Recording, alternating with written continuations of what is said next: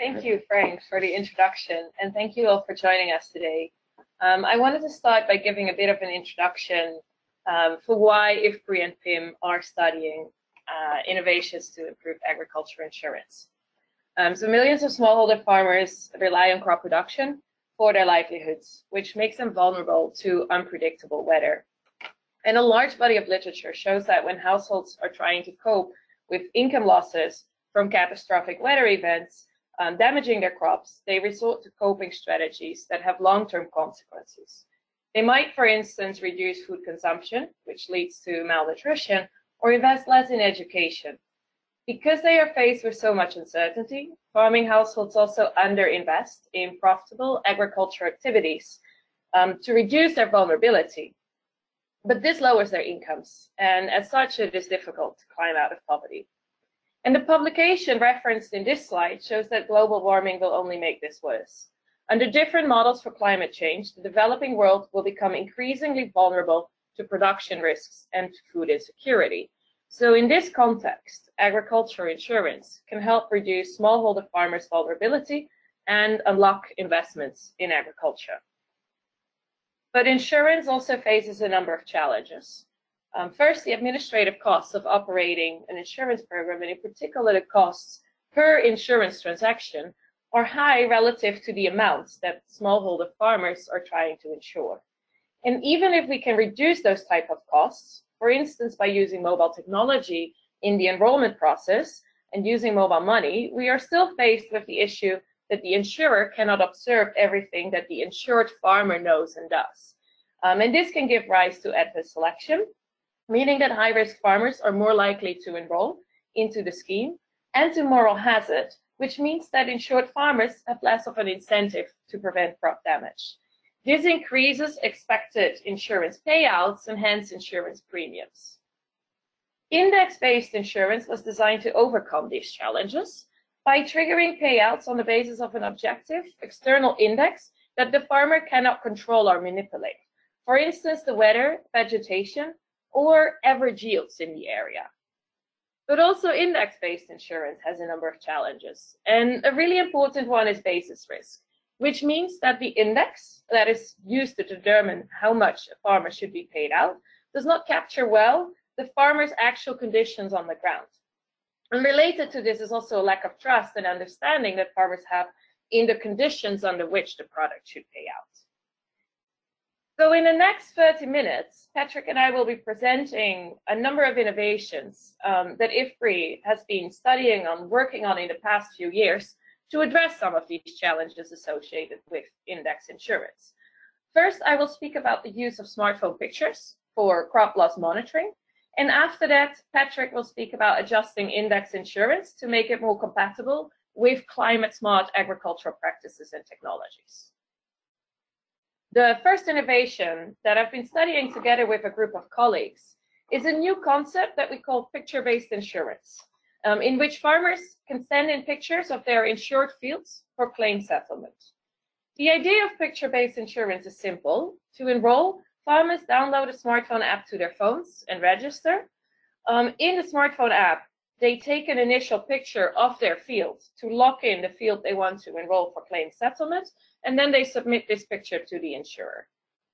And throughout the crop season, from sowing to harvest, the farmer takes regular follow-up pictures of the crop within the smartphone app.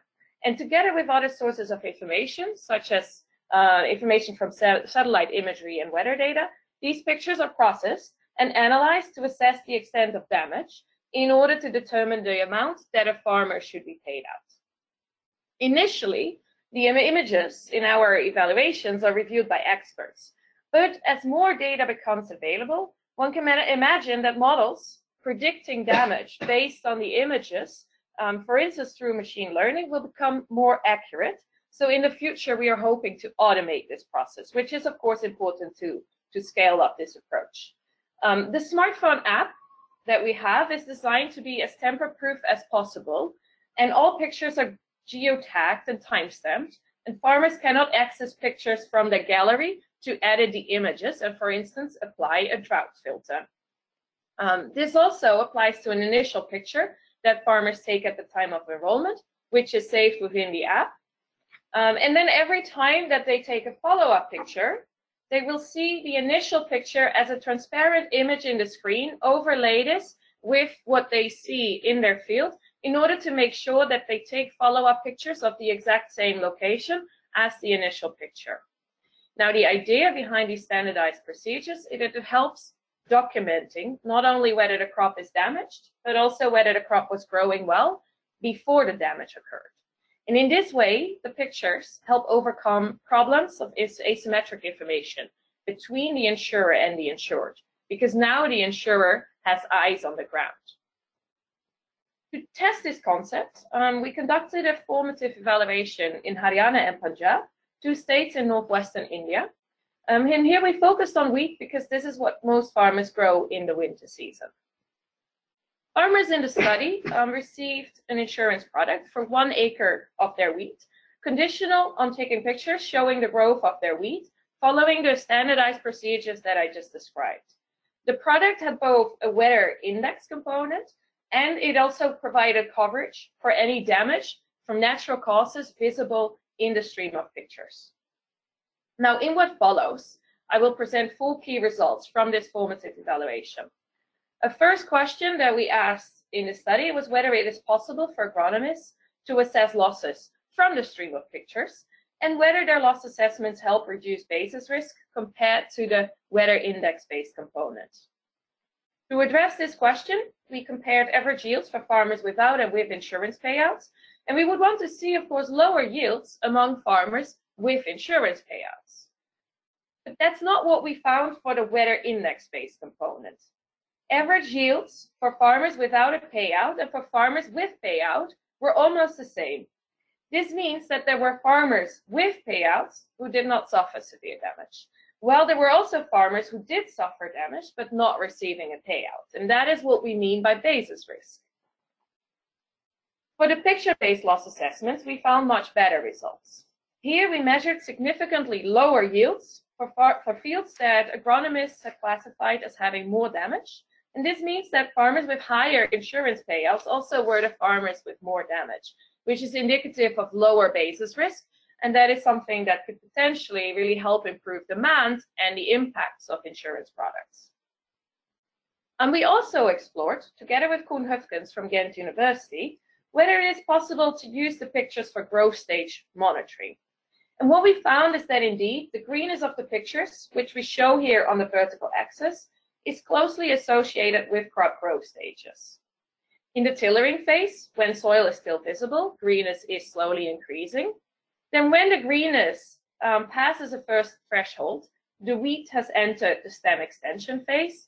And finally, once the greenness starts declining and drops below a second threshold, the crop has started heading and ripening. Now, this could be potentially helpful for insurance policies that are trying to target specific growth stages during which the crop is actually at risk, which in our case was mostly the heading and ripening phase in the case of India uh, in the Northwest.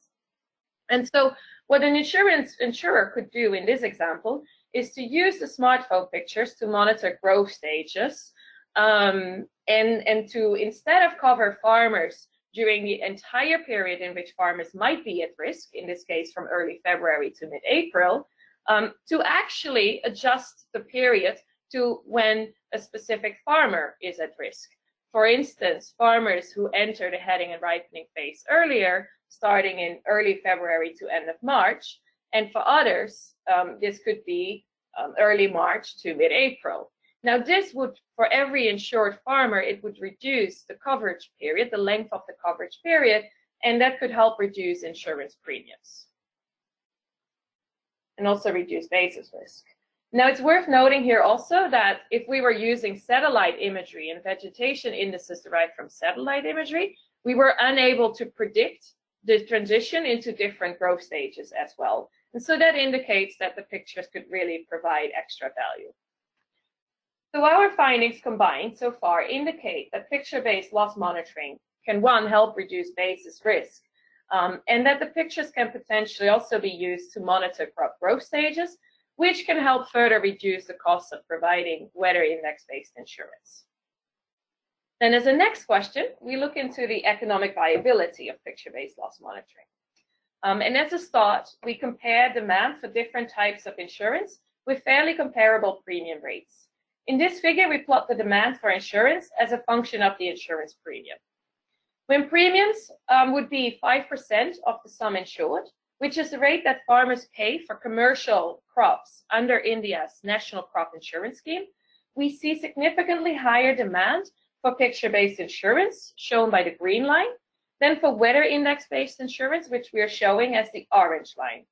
And demand is largest for the combined product, offering both types of coverage, without really significantly increasing costs. This suggests that farmers are willing to pay for improved insurance coverage that is also more tangible for them because they build a track record of their damage using the smartphone pictures.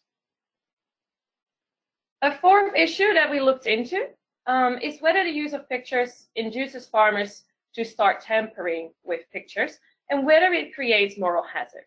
Eliminating this is also important from a viability point of view because tempering or moral hazard could really drive up insurance premiums. So for that, to test whether the system of standardized procedures put in place was sufficient to eliminate tempering and moral hazard, we used an experiment in which we randomized whether farmers were offered the weather index-based components only, or that same product with weather index-based insurance, but with coverage um, for visible damage in their picture, so more picture-based insurance. If this creates moral hazard, picture-based insurance, we would expect lower yields or more damage on the fields. Of that, we actually do not find evidence.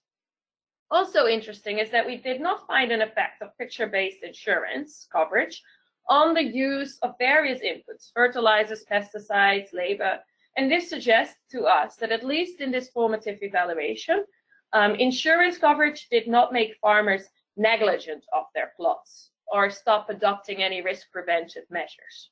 Of course, this is something to keep monitoring, um, and testing whether moral hazard remained limited in our study because of the standardized procedures that we put in place, or because farmers still have to learn how exactly picture-based loss monitoring would work and that they could um, play the system. But overall, these are really encouraging results, showing both the technical feasibility, but also the potential economic viability of this approach. Now, in terms of next steps, um, we are working with an insurance company in India, HDFC ERGO, to take this a step further. We have worked with HDFC from the very start of this project, with HDFC pricing and underwriting the risk of using picture-based loss monitoring. And they're very interested in using this approach on a larger scale in their existing insurance products. We also have concrete plans on working with the private insurance sector in Kenya on introducing picture-based loss monitoring in their insurance products. We also are working to automate image processing and damage detection using these images, but this requires large data sets for training and validation and past images. Now, to mobilize these data, one can already work with the approach that we have developed now, with experts visually inspecting the images at a fraction of the cost um, of uh, at a fraction of what it would cost to send an insurance adjuster into the field to verify claims. A third aspect that is important is evaluating the impacts of this insurance approach. And for that, we are focusing on high value but risky horticultural crops. Um, in doing so, we are paying special attention to inclusiveness, in particular to issues around the use of techno technology for potential beneficiaries that may not be as familiar with smartphones, for instance, women and the elderly. Um, and then finally, um, we're looking into the enabling environment for this type of insurance to work. For instance, whether there are complementarities with agro-advisory services, on which we have a set of exciting results that I'm happy to speak more on um, if there is more time during the Q&A. Um, one could also think of bundling with climate smart technologies on which Patrick will say more in a bit. Now with that, I'd like to conclude with how we envision our findings being used. Um, we don't see picture-based insurance as a standalone product, but rather that it is integrated in existing insurance approaches, index-based insurance, to monitor fields and cover risks that the standard index did not capture, like a fail-safe trigger. This could help reduce basis risk um, improve farmer engagement in the process, and make the product more tangible for farmers. So with that, um, I'd like to hand it over to Patrick. Thank you.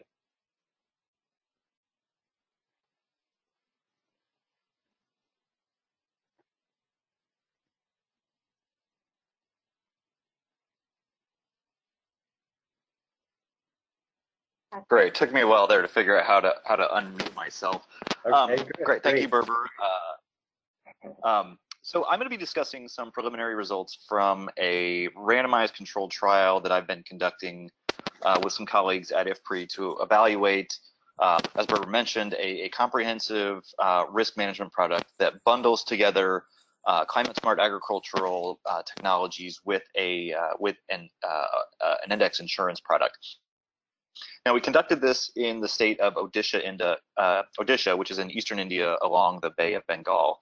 Um, Odisha is uh, traditionally known as um, the disaster hub of, of India. It's it's been prone to various natural hazards um, over over the years. It's historically been known particularly for the the impacts of, of, of cyclones uh, because it, it does lie on the coast.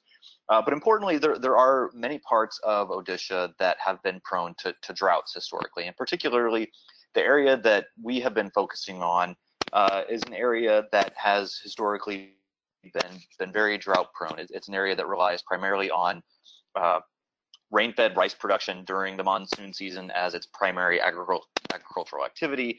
Um, and because the, the crop is, is rain-fed and because of the vagaries of the annual monsoon uh, and the increasing uncertainty with the, the arrival and departure of the monsoon, the farm households in these areas are uh, especially susceptible to drought.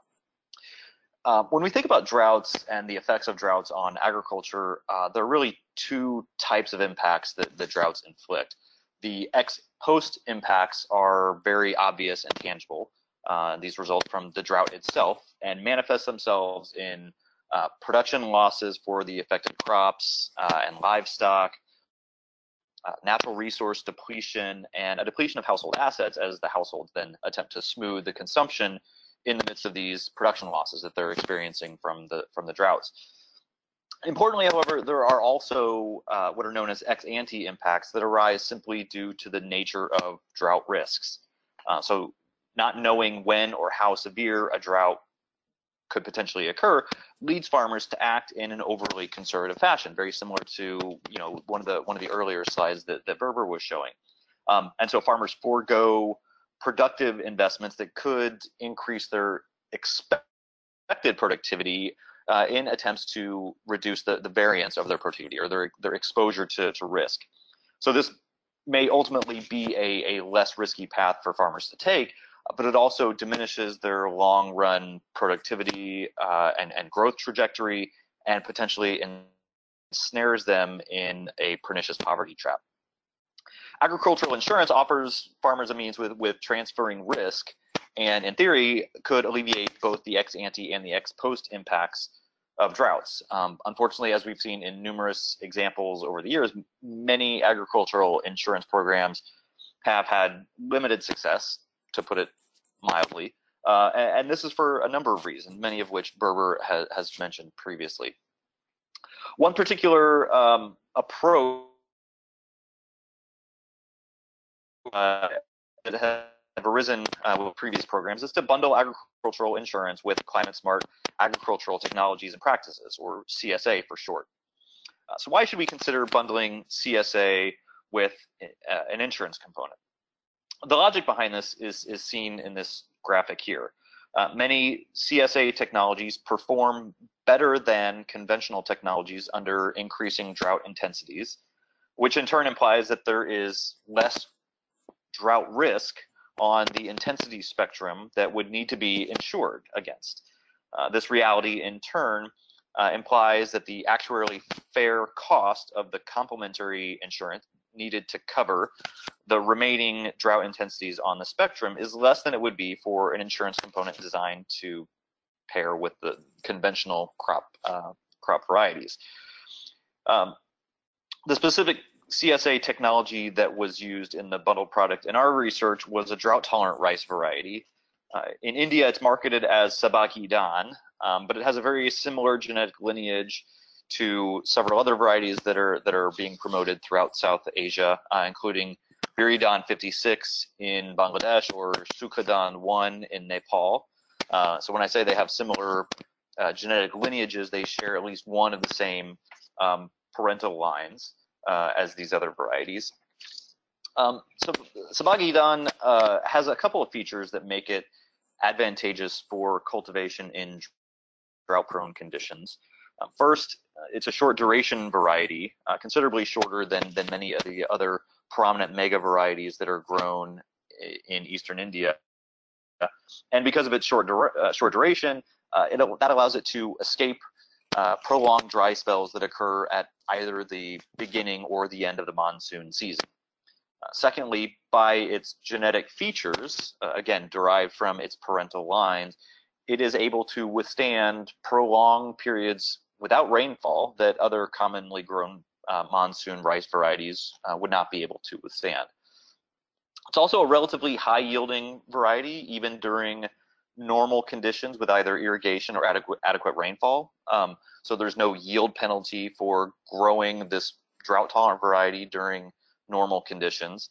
Uh, but where it really shows its benefits is during uh, periods of drought stress in which uh, it overperforms by a, by a fairly large degree many of these other commonly grown varieties. The weather index uh, component that was bundled together with Sahbhagi Dhan was calibrated to begin paying off when uh, the uh, drought severity reached approximately what would be deemed a severe level. Now, defining a, a drought is as severe uh, is a little bit of art and a little bit of science. I mean, we we, we did look at historical data to see um, to see what you know sorts of droughts had had varying de degrees of impacts. We also looked at the literature to see how severe droughts were defined. And again, as I, as I mentioned, it requires a little bit of a little bit of nuance in order to really understand what you know where the fine line is between a moderate or a severe or an extreme drought. Suffice it to say, we we we ballparked it and, and, and, and structured the insurance to, to begin paying out when the drought severity got to what might be deemed as, as severe levels. And the payoffs that we uh, that we built into the insurance component were structured to be roughly equivalent to uh, the value of lost production that farmers might experience during these severe droughts.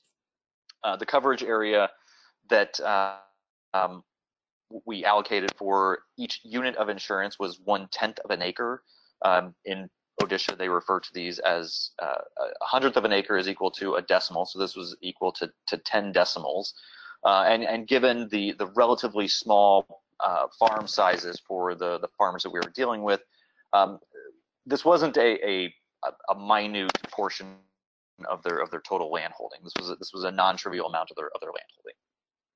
Uh, the bundle product was marketed to farmers in our treatment villages. Again, this is a randomized controlled trial, so we have treatment and controlled villages.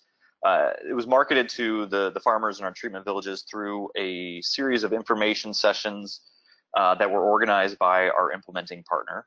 Uh, but since this was a two-year randomized evaluation, we were able to vary the pricing structure from year to year to test A, how sensitive farmers were to the product prices, and then B, how the framing of the price chain uh, affected farmers' uptake rates. And I'll get a little bit into greater detail what I mean by framing of the, the, price change.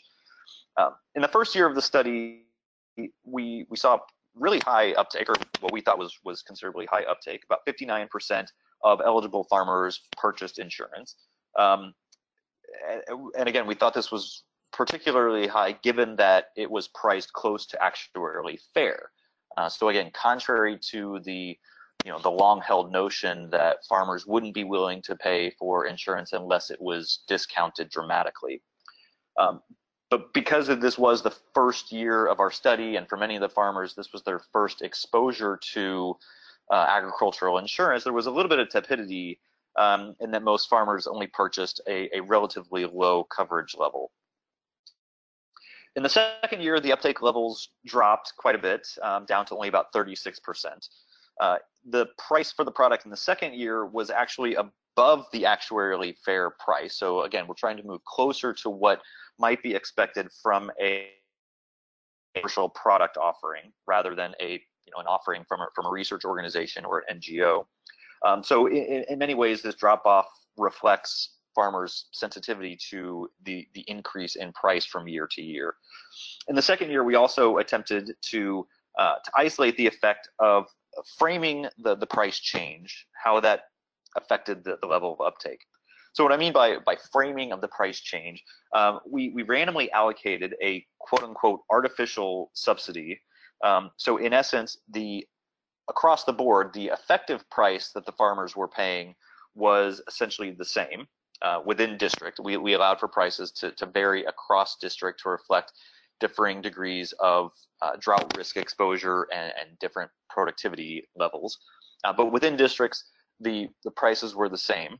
Um, but, but certain villages were randomly selected to, uh, to be informed that the price that was being offered was a quote unquote subsidized price, even though the fact uh, the, the, price was actually the same as what other uh, villages in that district would be receiving, it was marketed as a subsidized price to, to again see if farmers would respond differently to something that was being offered as subsidized rather as a, take it or leave it offering.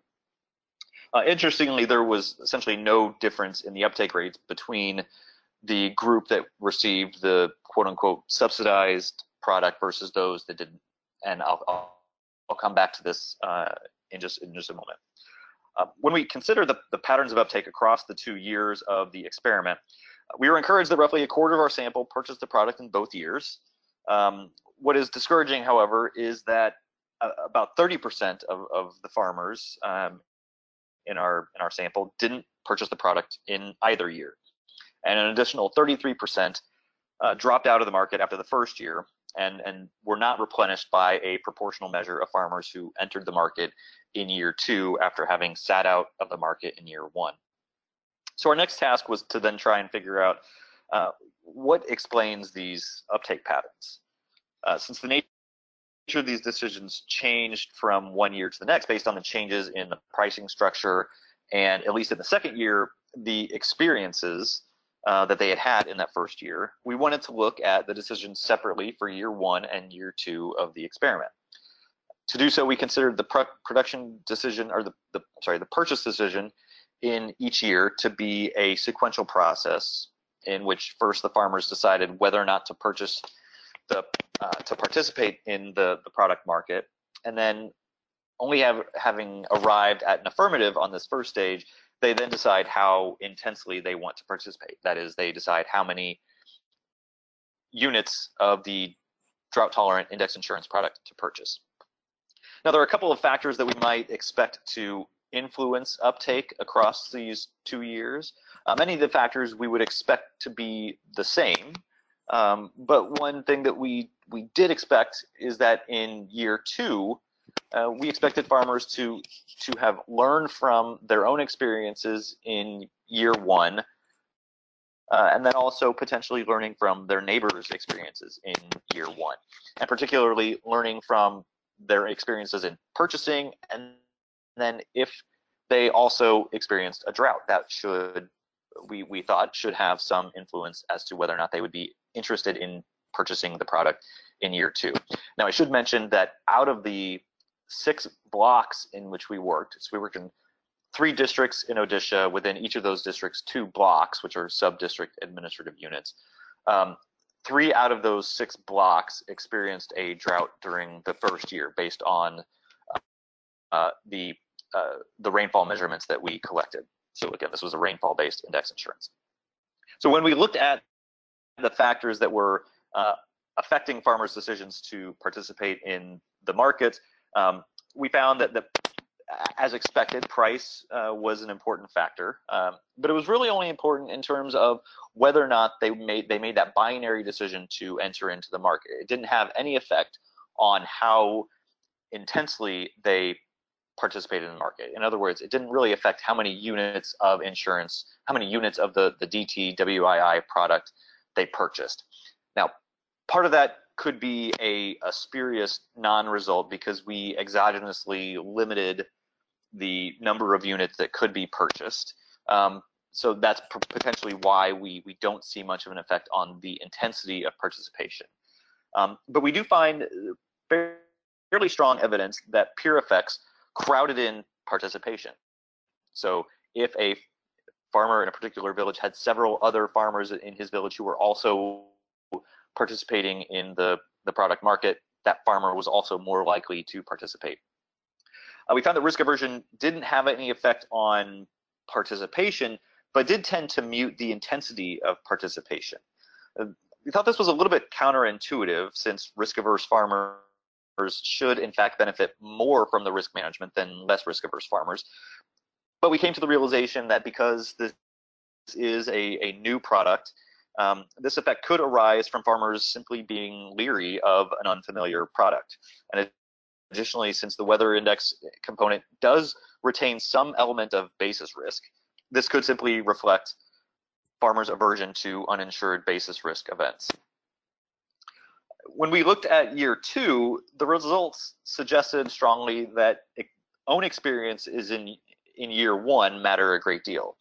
So for example, if farmers purchased the product in year one and subsequently experienced a drought as determined by our index, uh, which then implies that they received an insurance payout, they were more likely to participate in year two and also to participate more intensely. The experience of one's neighbors, on the other hand, didn't have an effect. Uh, but this is perhaps uh, due to the fact that it's difficult to observe neighbors' experiences, or at least difficult to observe neighbors' experiences with the insurance component of the product. And since the insurance component of the product uh, contributes the greatest portion to the overall price of the product, uh, it seems it stands to reason that farmers would would need to somehow observe really compelling evidence from their neighbors to move the needle, and evidently they didn't they didn't see that compelling evidence. But as in year one, we did see that um, contemporaneous peer effects crowded in participation, and in this case also the intensity of participation. Now again, because the purchasing decisions were were made during these uh, information sessions, which were essentially group meetings, uh, it's, it's very likely that there was a, um, a, a, wanting to be seen type of effect going on. Farmers didn't want to be didn't want to be seen as as not being part of the in crowd, and so that might that might be explaining why we see this crowding in effect from from peers. Um, as I previously mentioned, there was not this effect of framing a price change as a subsidy on increasing demand.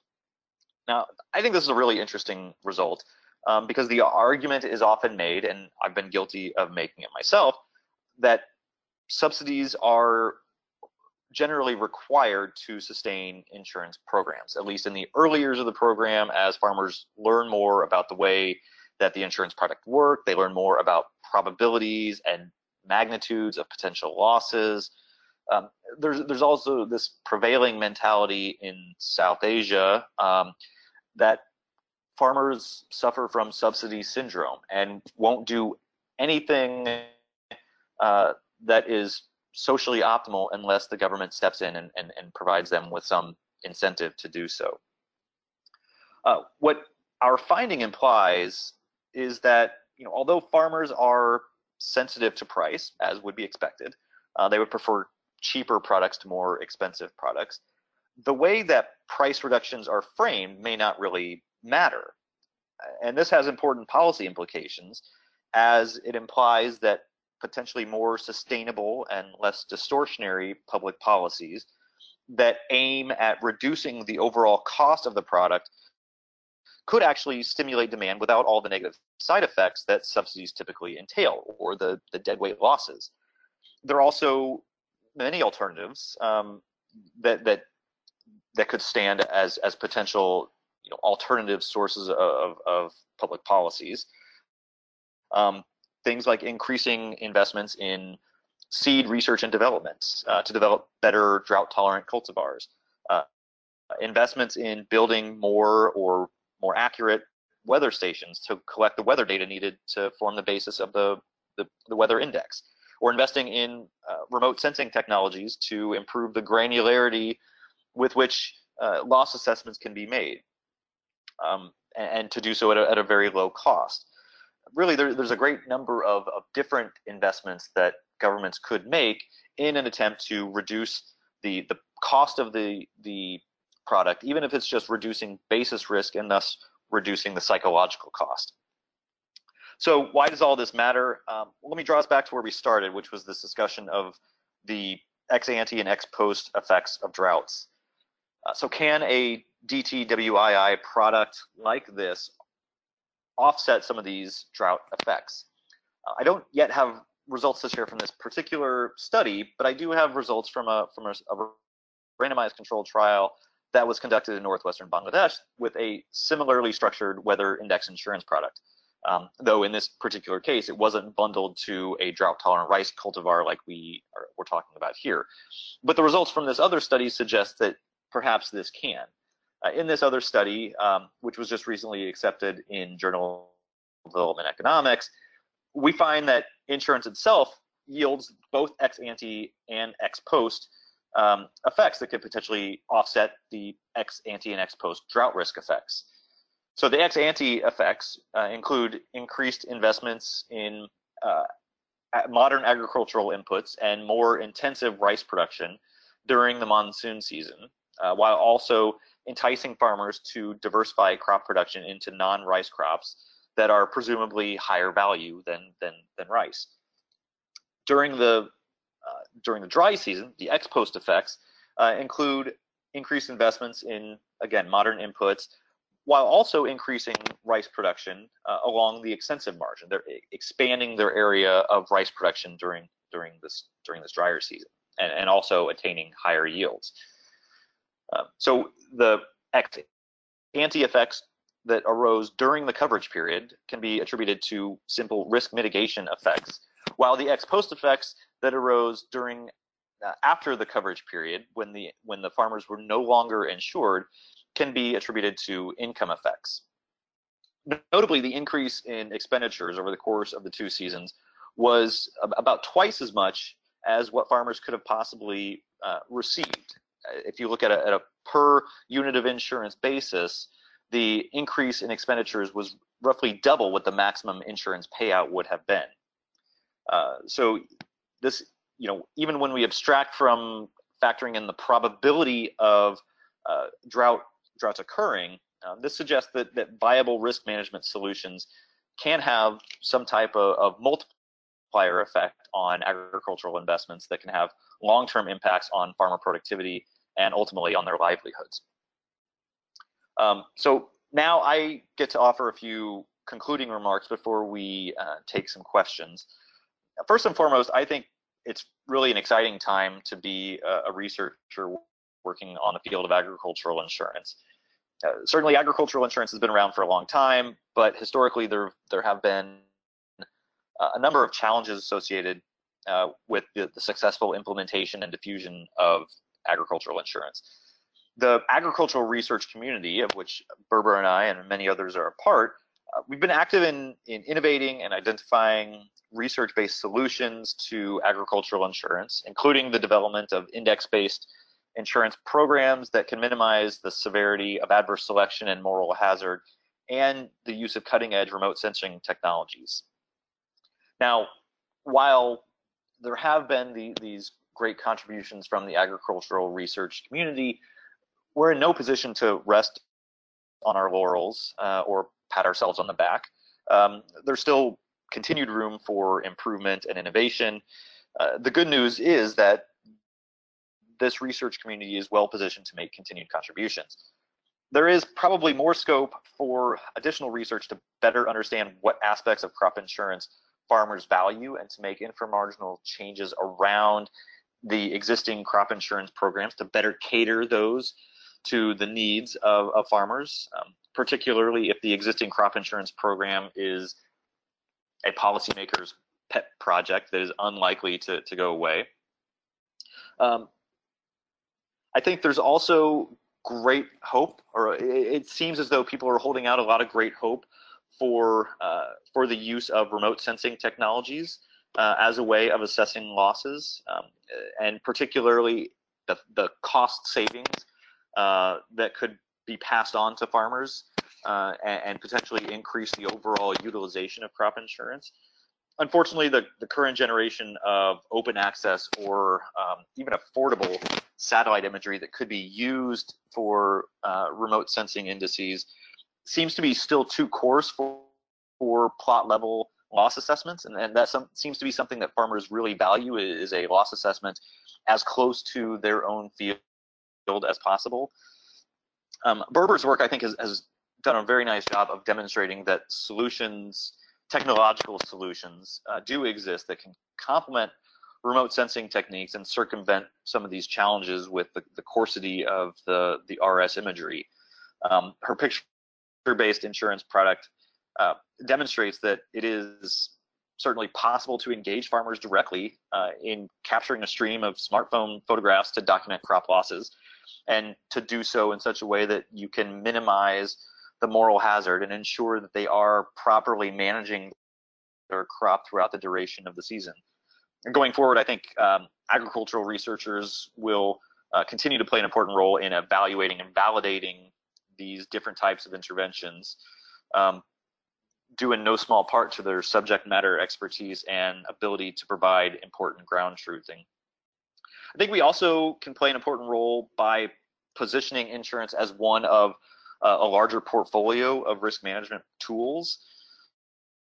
Um, smallholder farmers can protect their livelihoods from agricultural production risk not only through insurance but also through savings, credit, uh, informal insurance and, and risk coping networks, and as some of my, my research has pointed out, through the, the utilization of, of crop smart uh, agricultural uh, technologies and practices like drought tolerant varieties. Um, and in fact, I, I think uh, we've demonstrated the, the viability of bundling insurance with this drought tolerant cultivar, but I think there are many other uh, forms of climate smart agriculture that could be fruitfully employed in this type of comprehensive risk management bundle.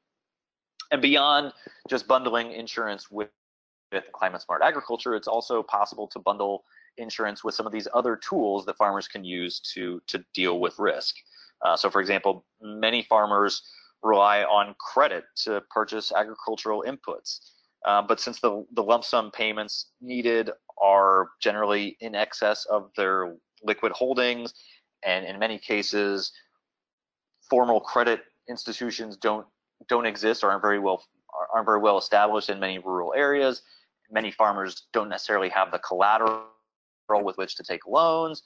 It's possible that bundling insurance with a credit product could help to relax some of the uh, some of the constraints that might otherwise inhibit farmers from from accessing the, the credit that they need to, to purchase productive inputs uh, to, to help ensure a more sustained and uh, sustainable livelihoods for both them and their family. Um, so those are uh, some of the, the conclusions that, that I think uh, emerge from the, the two presentations that we've heard today. Uh, I'll hand it back over to uh, to my colleagues in Washington to uh, to start compiling some questions for Berber and I to address. Great, thank you, thank you very much, Patrick and to Berber. We did receive a few questions. I'm going to start off with a couple technical oriented ones that they had about your different uh, interventions, let's say.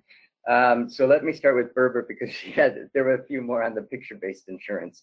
So uh, a couple questions around that were, um, you know, what what are how do you practically implement this with farmers? What instructions are given to them about the uh, the area, the angles, etc. Is training needed? How you know how do you actually roll this out? So that's one. Uh, what are the the time and costs involved in taking the photos and having them analyzed with the existing mechanism that you have a panel of experts before this machine learning is able to take place? Um, and uh, is the product available for use by others at the moment? I mean, is this something that others could use and test out? Um, so uh, I'll start with those three for, for Berber. And then, um, then uh, for Patrick, you could, I'll just give you a couple of questions that you can think about while Berber's answering hers. So there was just a couple more questions about your the rice uh, technology, uh, Patrick. The the Sahbhagi Dhan uh, variety you mentioned was short duration. So uh, there was a question about well, how short is it? Is it really is it much more advantageous than existing ones? And what what is the average yield, and how does that compare with the other types of varieties they had? Um, so that was the tech. So let's go with those two, and then I'll come back to others. So first, okay, thank you so much for these questions. Um, the first question: How to practically implement this? Um, there's a small amount of training that is needed, um, just at the time of enrollment, which would be the moment, the, the kind of the interaction that an insurance agent um, has with a farmer, and this can be done in these plenary marketing sessions, for instance. Um, what we're instructing farmers is to take a picture facing north, so away from the sun, because the sun, the shades would otherwise come in the picture. Um, and to take a picture, kind of an overview picture in which the, the middle is about seven or it's like 15 meters away um, from where they stand from the from the side of the plot. Um, other than that, there's in the um, in the smartphone app, there's a red line indicating where they should align the horizon. And uh, in the smartphone app, we're also planning on bringing in a compass that it reads in the compass from the phone because all smartphones nowadays have that feature built in. And so in that way, we can build in more and more things to make the mm-hmm. process easier. Um, but yeah, there is a little bit of hand holding needed in the beginning of the season, like when the farmer starts to enroll for the first time. Um, other than that, in terms of the time and the cost involved, it's it's fairly limited. Um, it's not so much that we bring the panel of experts all together, but they are on their own time, just signing on on the website and reviewing the series of pictures. Um, and and and and and one loss assessment takes them maybe about five minutes. So it doesn't take too much time. And you could imagine doing this only for farmers who make claims of having crop damage so that they only focus on those. And so that will reduce the time burden further. Um, we have calculated the cost of loss assessment to be around $1 per farmer for a policy that would be um, uh, paying out, having a sum insured of about $100. So the, the order of magnitude is fairly small and, and, and similar to what you would see um, a small percentage of the sum insured, um, it, which you would also have when you're using, for instance, weather station data or when you have to implement seasonal monitoring in order to track the quality of your product. Um, so, so yeah, the, the panel of experts is actually, I think the big cost saving is that the agronomers don't need to go into the fields anymore to physically inspect what has happened on, on the sites. And so taking out that step of having to physically go to the field, um, with that, this approach is really cutting down a lot of the costs. Um, and then um, the product available. So we are happy to work with people. Um, people can contact me. Um, we have a smartphone application that we're happy to share with people to try out um, in, and, and happy to, to think about how to set up the servers that people can, can try, start trying this out in their own countries with their own target populations, because that's ultimately the goal of why we are in this. We are delivering a public good. Um, and, and so we would really encourage people to start using the tools that we have already developed. Great. Okay, Patrick, to over to you about this, the rice variety. Can you mention a few more aspects of it? Yeah, sure. So the uh, the particular rice variety that we were working with, uh, Sahbhagi Dhan, it uh, it takes about 86 days for it to reach 50% uh, flowering, which is about 20 days shorter than Swarna, which is one of the, the most common commonly grown varieties in, in eastern India. Uh, in terms of yields, during normal conditions or, or well irrigated conditions, it, it yields about a tenth of a ton less per hectare than Swarna. Um, but as I mentioned before, under it's it's when it when we get to drought stress um, conditions that that it really starts to to show its benefits, and it yields about 50% higher during um, moderate drought stress conditions and 150% higher than Swarna during severe drought stress conditions. Good. Now, I should mention the the fact that, it has this short duration. Um, as I mentioned during during my my, my talk, it, it allows for farmers to potentially escape droughts that occur at either end of the of the monsoon season. So, if the monsoons are are late to arrive, then delaying the uh, delaying the sowing of the seed uh, won't necessarily result in in reduced yields by the time it comes to December or whenever when it when it's when it's harvest time. Similarly, if you get the get the crop in the ground, uh, you know, during the normal time, and you know the you're you're transplanting when the first monsoon rains arrive in early July, you, you can harvest early and potentially throw in a, a, a, short duration crop in between the, the monsoon season and the, the dry season to take advantage of some of the residual soil moisture. So there's there's lots of potential benefits for having the, this short Right. duration. Great. Uh, so I have a few more questions for both of you. So let me see if I can squeeze them in. So let me continue with you, Patrick, uh, first. So there's a, a couple questions. Uh, a question came in, and I had one as well about the your package that you've developed with CSA. So a question that came in was, well, how, how long did it actually take to develop this new product? So to be to, to know, you know, the the the risk reduction potential of the of this variety and and put it into a, a a viable product that could be be sold. And then the, another question related was, once you have that product, how many how many subscribers does it take to make it commercially viable or, or of interest to a, firm?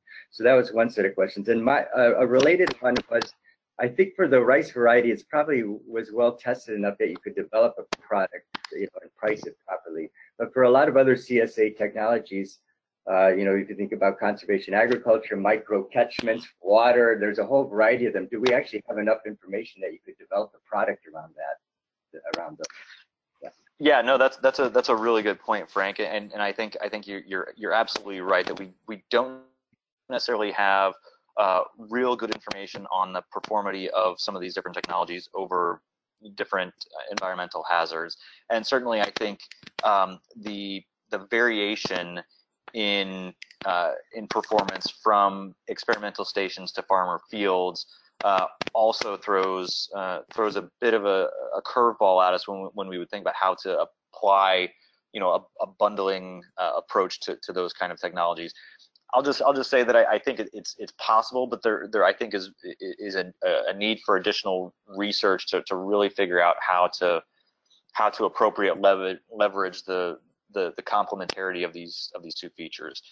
Um, now, when it comes to how long it takes to develop a, a product like this, I mean, I started doing research on these drought tolerant varieties back in 2013, um, and over the course of say 2013 to 2015, did some um, what might be considered like market oriented research, trying to understand what sorts of demand there was for these drought tolerant varieties and then looking at you know bundling these two bundling the the drought tolerant variety and a, and a complementary insurance product together what sorts of effects would that have on the overall demand for for this type of product? One of the things that i found in in repeated studies both in india and in in bangladesh was that farmers could could perceive the the benefit of packaging these two products together in such a way that, that, that there was this complementarity and in fact like a multiplier effect on what farmers would be willing to pay for having this comprehensive uh, product. So it did, it did take you know a, a, a, decent amount of time to to you know to sit down and, and do the the market research. It took a took a, a good chunk of time to to you know figure out how to design the insurance product, the insurance portion of the product, so that it was optimized to to match the performance profile of the drought tolerant variety. Um, and I think that's where you know going back to to my original comment, that's where you know trying to form formalize one of these bundled products with practices like conservation agriculture or like microcatchments where we don't necessarily know what that performance profile looks like under various environmental stresses makes makes those types of bundles uh, more challenging for us to to fully uh, Right. develop. Yeah, good.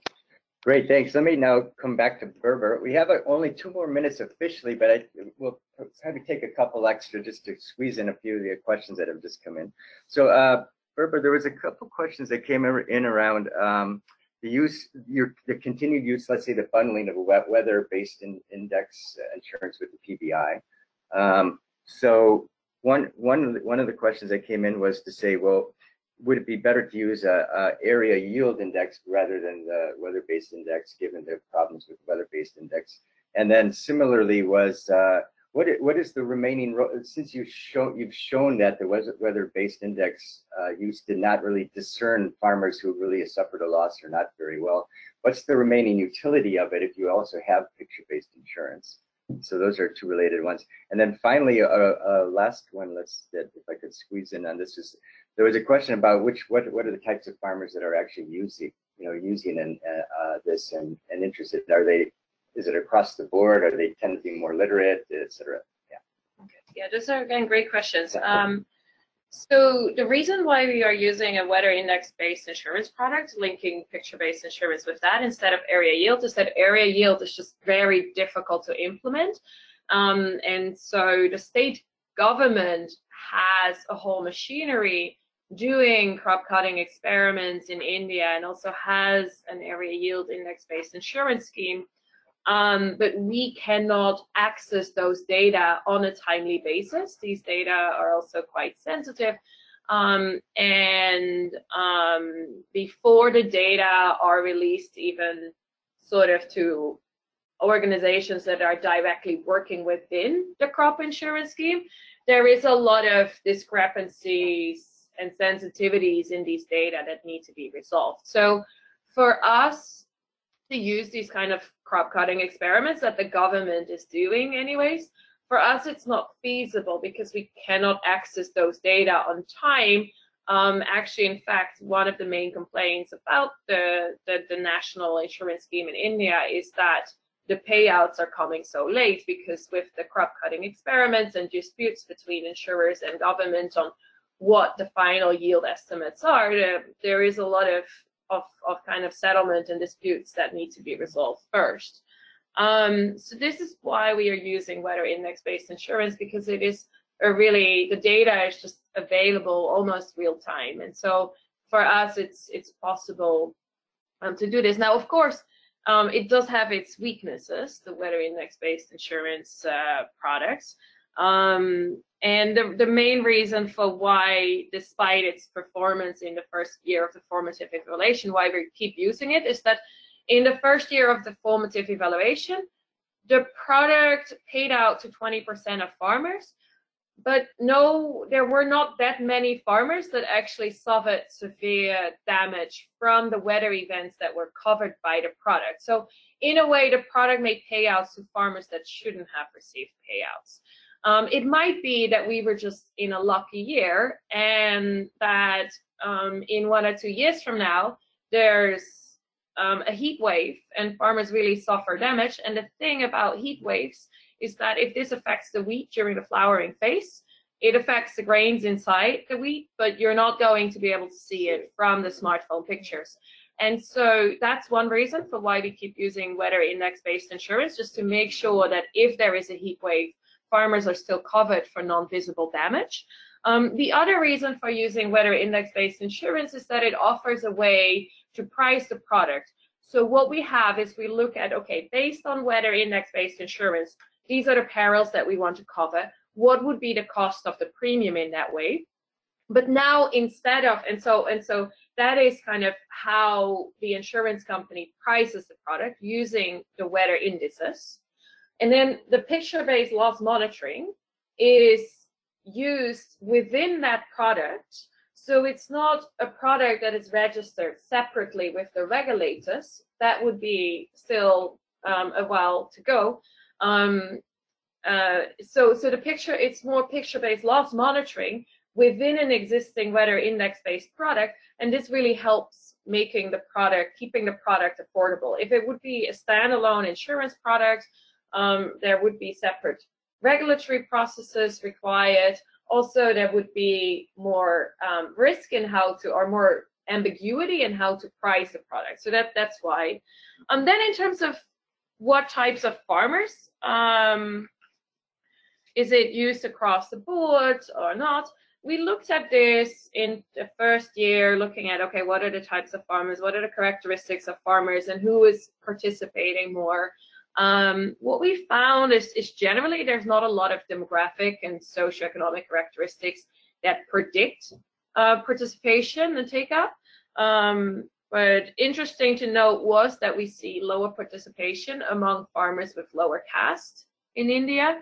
And this is what we generally see in a lot of programs that it's more difficult to get people of lower caste on board. Um, and also what was it really, and we were worried about the elderly maybe falling out. Um, what we actually noticed was that there was an, uh, a U-shaped participation. So it was the youth being more likely to participate. It was the elderly being more likely to participate than um, the the people at sort of an intermediate age. Right. So that we found really interesting. And what we heard more anecdotally is that it was children helping their older parents. So young farmer, young like Yeah. children of the farmers helping their older farmers in setting this up. And so yeah, that's uh, in terms of, of how participation Okay. is. Uh, One, one last question for you, and then I'll have two- one more, a couple more for Patrick to wind up. But uh, were you able to estimate how much basis risk you can actually reduce by uh, using the Yeah, so we have uh, estimates on this. If people are interested, I, I can share the the draft, the working paper um, in which we are do, doing this. Depends, of course, on the specific metric of basis risk that you're using. Uh, but what we found is that um, about what was it for farmers with severe damage. Um, if we would have been using an area yield index based insurance program, um, we would have been able to capture around 40, 50% of farmers with more than 50% damage. Um, and with this product, we were able, able to capture 75% of farmers with more than 50% damage.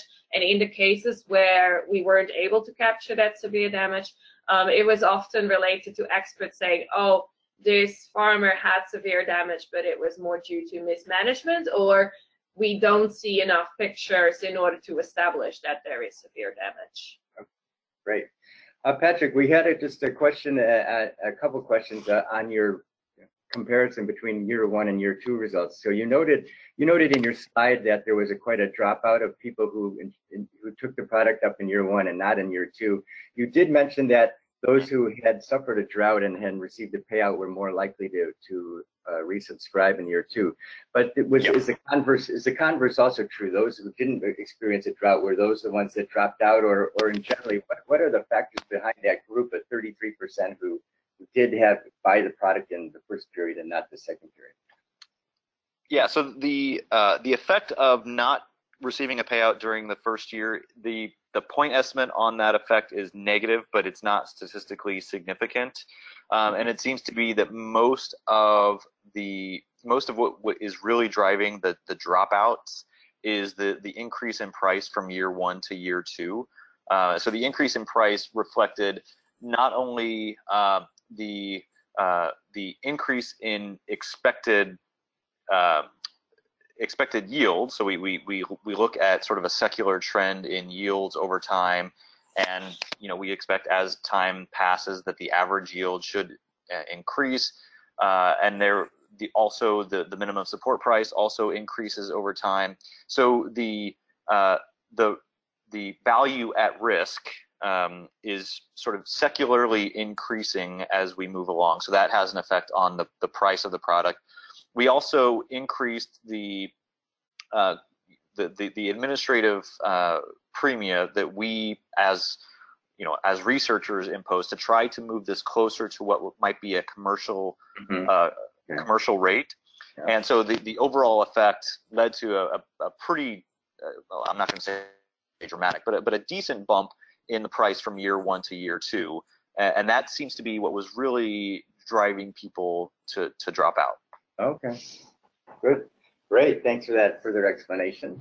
Yeah. Um, well, uh, let me thank both of you. Uh, you know, um, I would invite all of you who uh, maybe uh, I didn't quite get to your question, or if you have some more, to just uh, send uh, your questions in. Uh, you can you can find Berber's uh, email address on on IFPRI. Uh, is, is it on the presentation itself? We can we'll put that on the final presentation that we upload. So feel free to to look at that. And I want to thank Berber and Patrick once again for a very interesting and stimulating webinar. And just to announce that our next one is scheduled to be on October 4th on agricultural mechanization in Africa. So stay tuned. Thank you all.